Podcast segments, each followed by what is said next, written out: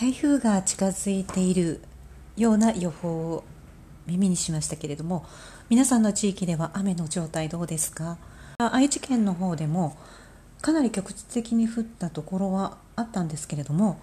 私が住んでいる周辺ではそれほどでもなくうんこの局地的な降り方をするっていう状態も昔にはあまりなかった感じですよね。もう一斉に同じ地域では同じような状態だったかなって思うんですけれども今はそれも異常気象のせいだと思うんですけれどもちょっとこう日本ならではの気候ではないような気がするなと思っていました。そしてサロンではお客様がやはりかなり悲鳴を上げたような状態で疲れていますっていう状,、え、状態が続いているんですけれども、うん、体に触れさせていただいていると手のひらにまでその硬さもう全身の硬さがこう出ているというか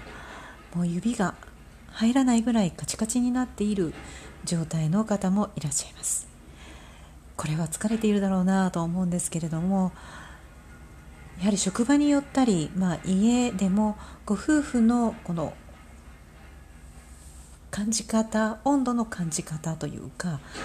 えー、体温のこの何ですかね状態ってやはり違いがあってどちらかというと男性に合わせるような形ができてくるとかなり女性にとっては辛い状況の冷えが出ているんじゃないかなと思っています、えー、今日お話ししていくのはそれほど不調を感じていない私自身がしていることというお話をしていきたいと思います、えー、私自身は、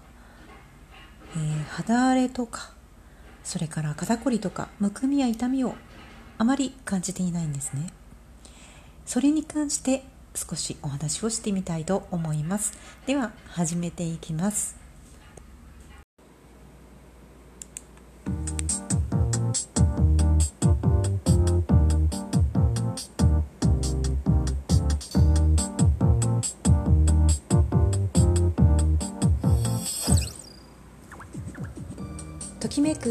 さんラジオ。この番組はときめきをチョイスして毎日を楽しく過ごすための日々の発見。時々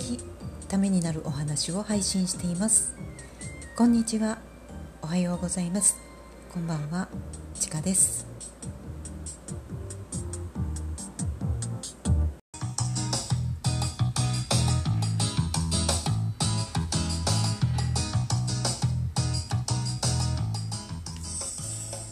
今日は少し軽快な音楽をかけています。お客様から「なんでいつも元気なんですか?」って最近そんな質問をいただくことがあります。多分根本にあるのは体が資本という思いなんですが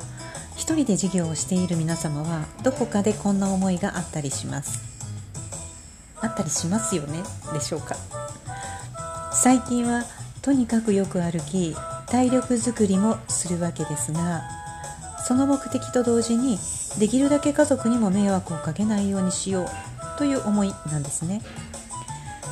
そして参加しているコミュニティのリーダー、まあ、村長の秋田稲美さんが先日こんなことを言ってみました。東日本大震災の時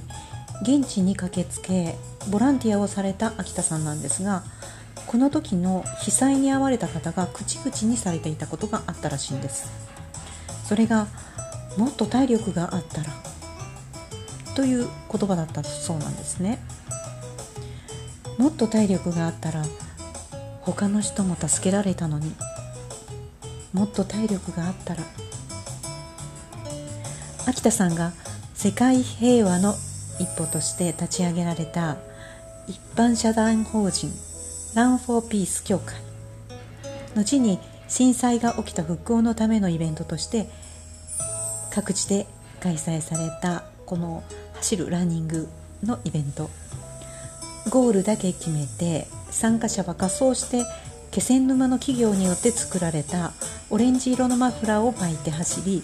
ゴールをするとさまざまなイベントがされているというものだったらしいんですがそれを聞いてそうか。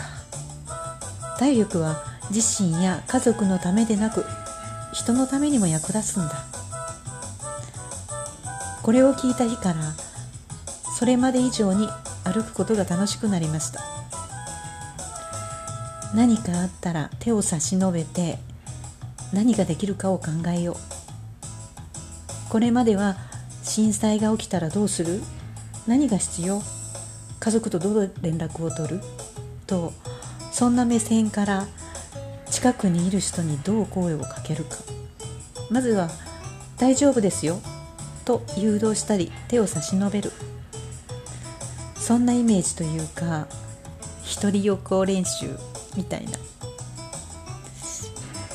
これを考えてみた時に以前まあ勤めていた館でまずお客様の誘導する。というそういう訓練をすることがあったんですけれどもその館に来ていらっしゃるお客様をまず落ち着くようにお声をかけるなんていうことをしてたなと思い出していました。距離をたくさん歩くと疲労もしますけれどもその日の疲れはその日にとっておこうと夜はお風呂上がりに体のメンテナンスもしっかりすることになります。もちろん代謝は上がりますしよく眠れるしまあもともとね私は寝られるんですけど日焼け予防や普段よりローションは何回もなじませます。やはりこう紫外線を浴びる時間が長いとそれだけ乾燥するというお肌の、まあ、摂理というかそういうものがあるので何回も何回もなじませるわけですよね。これが今まで以上に元気のもとになっているのかもしれません。エス,、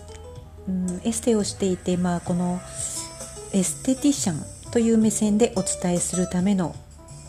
試行錯誤あるいは自身のため家族のそのそういった思いのためのメンテナンスはいつこの時が来るかはわからないけど待機して備えるために整えておくというそういう視点に変わったということですね。それは異常気象でも寒暖差があっても体調をコントロールできている。というまあこれが今の私の体の状態になっているわけです。それはもちろん肌調子にも還元されます。ベースにそれがあるとお客様やクライアント様のお話にさらに耳が傾けられます。多分なんでそんなに元気なの？と言われたらそんなことかもしれないなと思ってまあ、お話をしてみました、えー、この秋田さんが始められた一般社団法人 Run for Peace の協会のサイトも貼り付けておきたいと思います。そして先日ですね、えー、一部の、まあ、ところでしか聞けない、えー、確か Apple Podcast とかでは聞いていただけないえー、ミュージックトークを久しぶりに、えー、アップしてみたものがあるので、え、もし Spotify とかで聴ける方があったらよかったら時間のある時にでもお聴きください、えサロンにいらっしゃったお嫁様のリクエスト。今回はアーティスト、えバンプ・オブ・キッチキンの、え特集をしてみました。久しぶりにそれをしてみたらちょっとこう硬くなっててというかなんか昨年結構何回も上げていたんですけれども今年初めてそのミュージックアントークを喋ってみてというかお話ししてみて、ちょっとなんか話しづらいというかなんかちょっと忘れてしまったというかちょっとぎこちないんですけれどもまあ、とりあえずお客様のリクエストの曲そして私が選曲させていただいた「バンプ・オブ・チキン」の曲トータルで4曲 ,4 曲を、えー、流させていただいてますので Spotify のプレミアム会員でない方は本当に数秒しか聞けないかもしれませんけれども聞いてみてください。そちらも貼り付けておくのでお時間のある時にでもお聞きください、えー、今日は、まあ、お客様からあった問いの中から、えー、どうしてそんなにお元気なんですか？いつも。というところからちょっと自分自身を探ってみて